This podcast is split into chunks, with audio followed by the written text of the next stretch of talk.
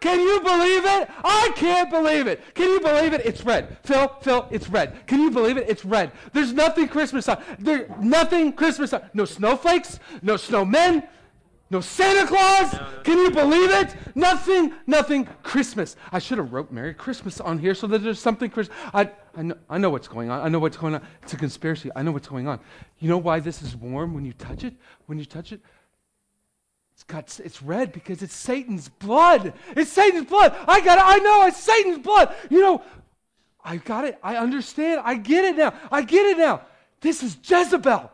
This is Jezebel. Holy cow. Christians, you can't, you cannot drink out of this. You cannot drink out of this. Christian. What do Christians think on display means? Some of them think it's freaking out about things of the culture, that there's some big conspiracy that every company doesn't want you to say Merry Christmas. But other, other Christians think this: I'm going to freak out till you freak out. Do you think that Jesus died for a cup? Come on, man. I'm going to post all over to Facebook, even though I don't know anybody that really freaked out over a cup. I'm going to post this all over Facebook. You know what? Red, it's the color of Jesus' blood. I know who this is. This is Mary. And the blood is covering all over Mary. Oh. We also think that's what on display means, right? Or that we've got our theology all perfect and right and correct, and that we beat people over the head with truth. Or that we post on Facebook the our confirmation bias headlines. We don't we don't fact check. Who needs fact check? But we post the headlines. Huh? What? That's not necessary. Fact check. Or, or, or, or, we stand in our moral ivory tower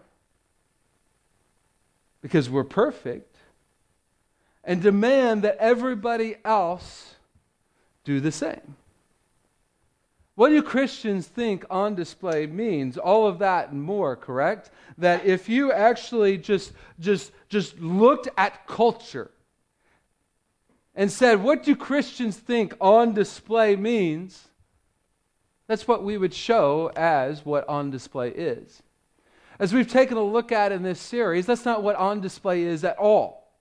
It started off with knowing Jesus, knowing the Creator, knowing the, the, the Sustainer, not knowing about Jesus, but knowing Jesus. That's where on display starts. Then we fully identify with Jesus. We fully identify with, with, with who He is, that we are tired of our sin, and that we fully identify with Jesus. And when we fully identify with Jesus, He cancels our sin on the cross. And then, and then we become fully dead, that we have died to our former way of life, and that we become fully alive in Christ. And then today we're ending the On Display series, and we're taking a look at fully engaged. Fully engaged. When we become on display, we've got to be fully engaged, that we see our life transformed, because when, when an extraordinary God intersects with an ordinary life, we cannot stay the same. Something's got to change. And see, in John or uh, Colossians three seventeen, we read this last week, but, but this is a transition verse to, to conclude the, the previous section and to lead us into the next section. Whatever you do, in word or deed, do everything in the name of the Lord Jesus, giving thanks to God the Father through Him. This is fully engaged, right? Do everything in the name of the Lord Jesus. Now, Christians today, we use the name of the Lord Jesus as a tagline to our prayer, whether it really is in the name of the Lord Jesus or not. What we need to think of when we read name of the Lord Jesus or name of God or name of Jesus is think in the branding of Jesus. See, when we when we are hired at one company and we change and go to another company, that second company ex- expects you to be fully engaged with their branding. If you show up to work at company B with company A's shirt, they're not going to think highly on it. They want you to be fully engaged with their branding. Same exact thing with Jesus. Giving, uh, uh, doing everything in the name of Jesus, that's certainly on display, right? That's certainly on display. But the good news is this. This verse we've pulled out the last three weeks, Colossians three ten, have put on the new self. You are being renewed. in knowledge according to the image of your Creator. You're being renewed. It's not that Jesus renewed you and you, he expects you to be perfect from here on out. You're being renewed. But, but, but, but, but, but in the image of the Creator. Think about that. Think about that. That's no way, right? That's no way. In the image of the Creator, in the image of God, he is renewing us into his image. That is a no way verse. There's no way. This takes us back to Genesis one and two. It takes us back to Genesis one and two. See, Genesis three, we introduce sin into the world. God did not curse us in Genesis three. He pronounced the curse that sin is going to do to us in Genesis three. See, what we're talking about is going back to a restored life, a life in Genesis one and two. What would it look like to live life in the garden? Before some of you get excited and start taking off your clothes, that's not what I'm talking about, all right? Sorry, Paul. Sorry. Sorry, I knew you, you saw you back there ready. I know, I know, just, just, what would life look like if we lived in the garden? What would our daily life look like if we lived in the garden? Paul tells us this. Paul tells us this, utilizes three core relationships that we have in our life to tell us what life would look like. Colossians three eighteen, wives, oh boy, be submissive to your husbands as is fitting to the Lord. Husbands, love your wives and don't be bitter towards them. Of course, you got wives, submit to your husbands. Look, look, look we, we, both verses, right? Both verses. Wives, submit to your husbands. Husbands, love your wives. What is this doing? This is reversing the curse. This is reversing the curse. In, in, in Genesis chapter three, when God pronounced and said what the, what the curse of sin was going to do to our life, he told wives, wives, listen. He is going to, his desire is going to be to rule over you, and your desire is going to be to, to, to, to be bitter towards him. To be bitter towards him. What Paul is saying is, hey, look, look, look, don't undermine his authority. And husbands, don't squash them with your thumb. Love them. We're reversing the curse, the curse of sin on our life. That's what God wants to do in our life. But we're also supposed to read this through the filter of Colossians three, twelve through fourteen. Let's ask this question. What if our marriages, what if our marriages put compassion, kindness, humility, meekness, patience, bearing up with one another, forgiveness, and love on display? What if our marriages put those on display? What would it look like? Submission and love, right? It would look like that. See, this is the brilliance of Paul. He's simple. He doesn't tell us rules to live by. You got, everybody figures this out for their own marriage. But it takes a lifetime to figure this out, doesn't it? Anybody here yet? Anybody? Anybody? Anybody? Anybody here yet? Anybody? Perfectly? Anybody? Not me. Not any of us, right? And if our marriage is on the rocks, this is hopeful. This is hopeful. This is saying that, that when we hear and follow Jesus, our marriage can come back together and find new life.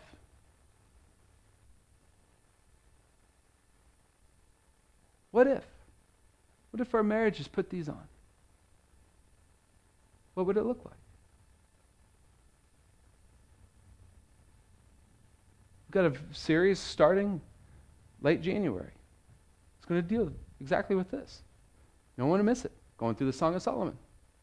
I thought that had to do with Jesus and the church. Once you read it, you don't want Jesus doing some of those things. And blowing my garden? I don't know what my garden is, but I don't want him blowing there. All right? It's about the love of a man and a woman. And how we can have this type of love in our marriage. What if our marriages put this on display? Paul keeps going. Children. Obey your parents in everything, for this pleases the Lord. Parents, before you get too excited, fathers, parents, do not exasperate your children so they don't become discouraged. And you're like, what's exasperate? My mom had told me never to do that. No, no, no, no, no, no, no, no. That's, that's, that's provoke. Provoke to wrath or, or, or, or discourage them on purpose. Kids obey. Parents don't provoke. What if? What if our families put on compassion, or put compassion, kindness, humility, meekness, patience, bearing up with one another, forgiveness, and love on display? What would it look like? It wouldn't look like a, a rebellion, would it? And it wouldn't look like parents deciding to squash their children. This is a lifelong pursuit, right? God is renewing us into His image.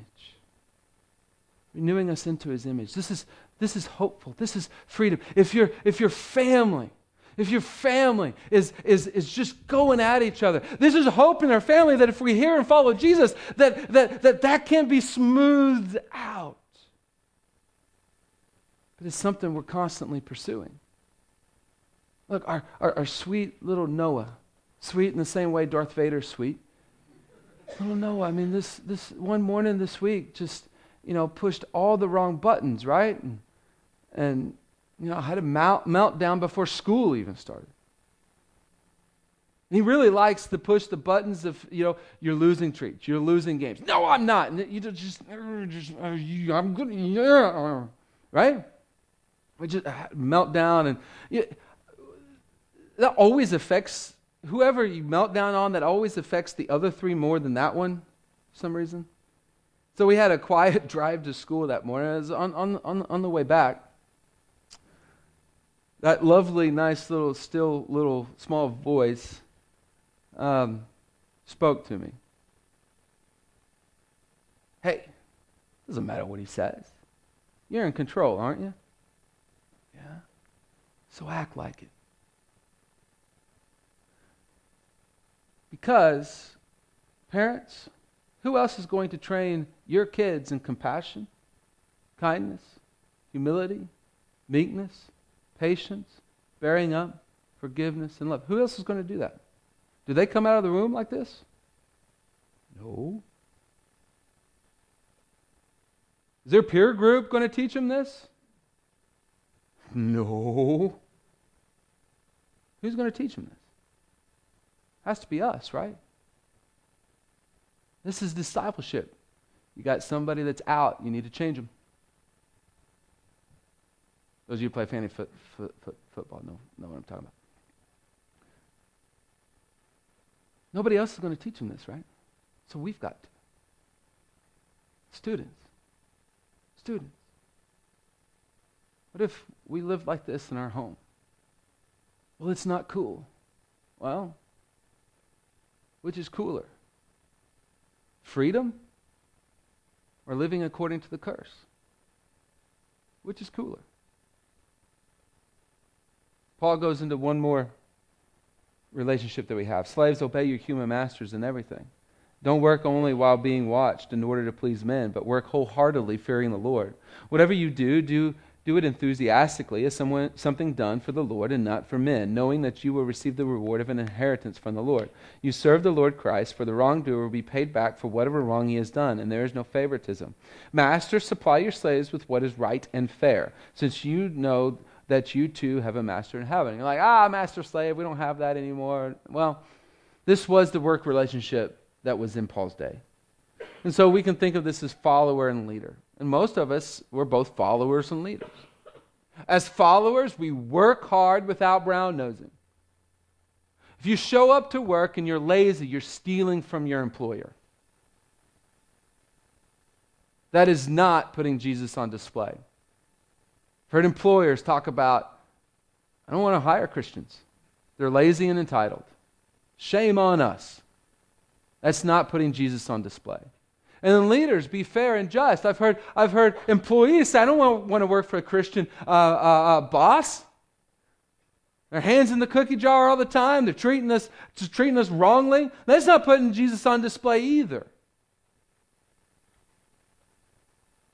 What if our workplaces, what if just us at our workplace Put on compassion, kindness, humility, meekness, patience, bearing up with one another, forgiveness and love on display. What if? Wow, I'd be walked all over. You know what? Give it time. You'll be the most respected person in your organization.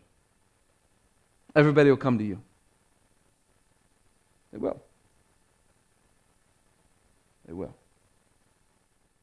What if we put this on display in our workplaces? What if?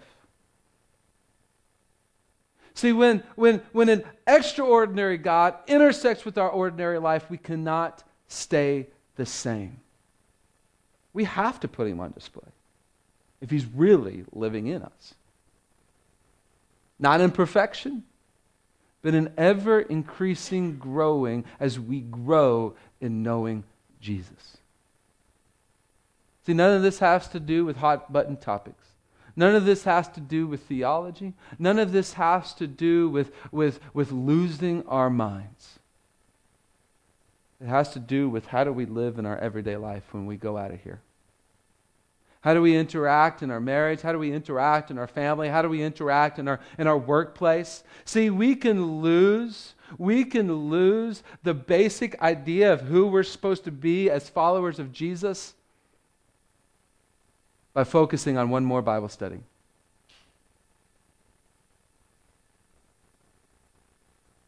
So we want to know. We want to know, we want to know, we want to know.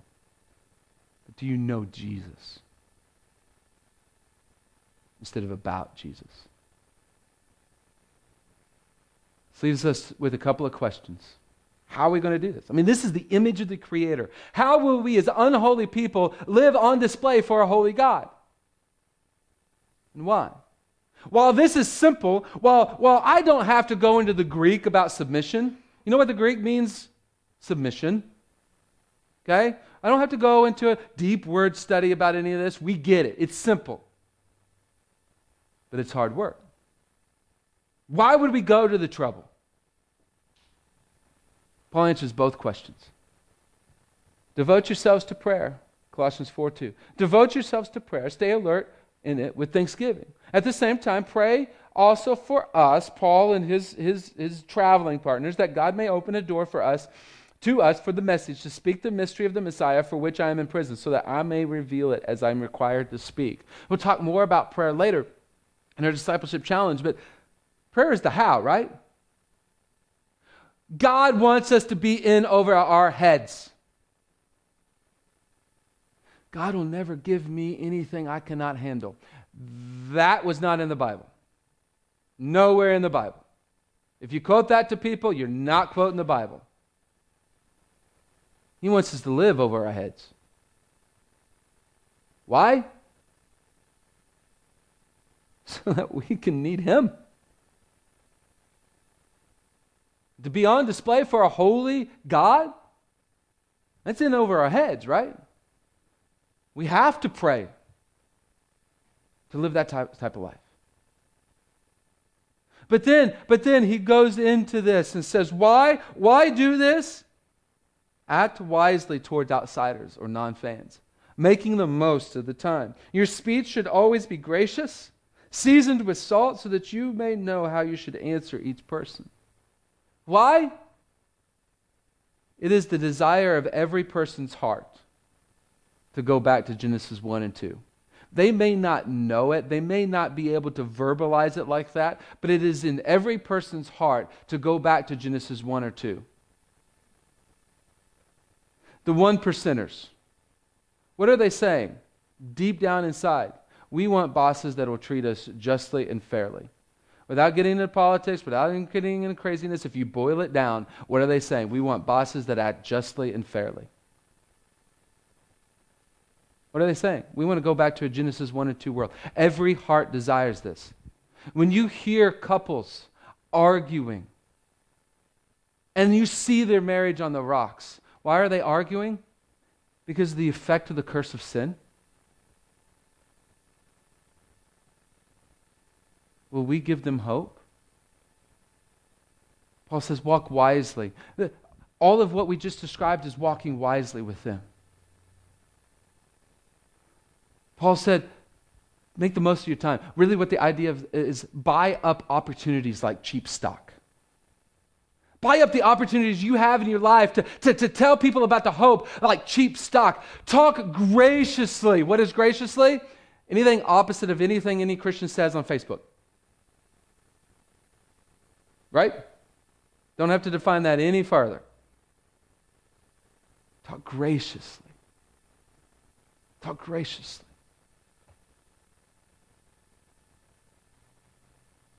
And seasoned with salt.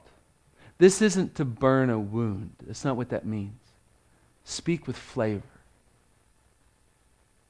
Speak in a way that's thought-provoking. See, if we're taking people back to Genesis one and two, it's thought-provoking. It makes people think what life would be like if there was no sin. See, another passage, another guy, Peter, that walked with Jesus, he, he wrote, always be ready to give a defense. Now, we often hear this evangelism or apologetics class. But it, he doesn't say, always be ready to give a defense of the truth. That's not what he says. He says, always be ready to give a defense of the hope that you have. Hope. Hope defined is certainty, certainty that your future will be better than your past or your present.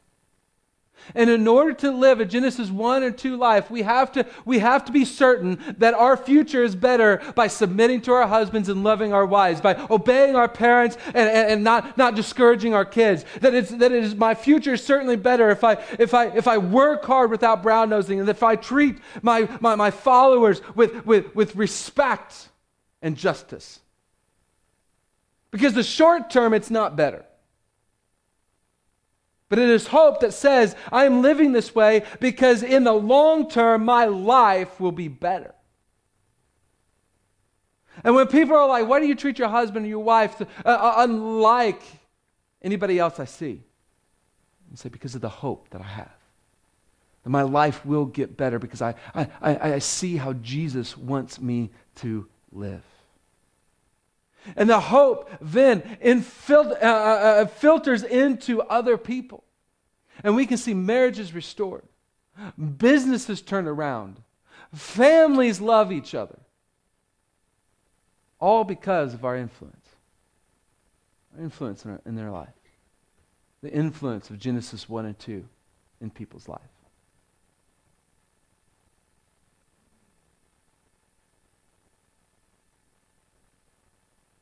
Action today? Live a life that reverses the curse. Live a life that's on display that reverses the curse and leads into our prayer work. Jesus, where do I need to be more on display? Where do I need to be more on display? Because remember, we are being renewed. It's a continual process. Do we really want to be on display so that we can give hope to people that have no hope? Let's pray. Dear Father, Lord, I thank you for this day, and I just thank you for this time. I pray, Lord, that we can give hope to people, that they can see that that that our life isn't different because we have our theology figured out or that we have all the morals figured out or anything like that. But our life is different because you have intersected it and you have made it different. Help us, Lord. Let us see you make a difference in our life so that we can be on display. Lord, speak to us where it needs to be different. Speak to us where we need to change, where you need more access into that room of our life so we can change. So that you can impact other people because we're on display. It's your name there I pray. Amen. You want to stand with us? If you need to talk with somebody, pray with somebody, we're here to, to help you pray through areas that, that you need hope in, that you need, need change in, transformation in. None of us are perfect. None of us are perfect. We're here to help. And as the band plays and we worship, worship the one that wants to put you on display.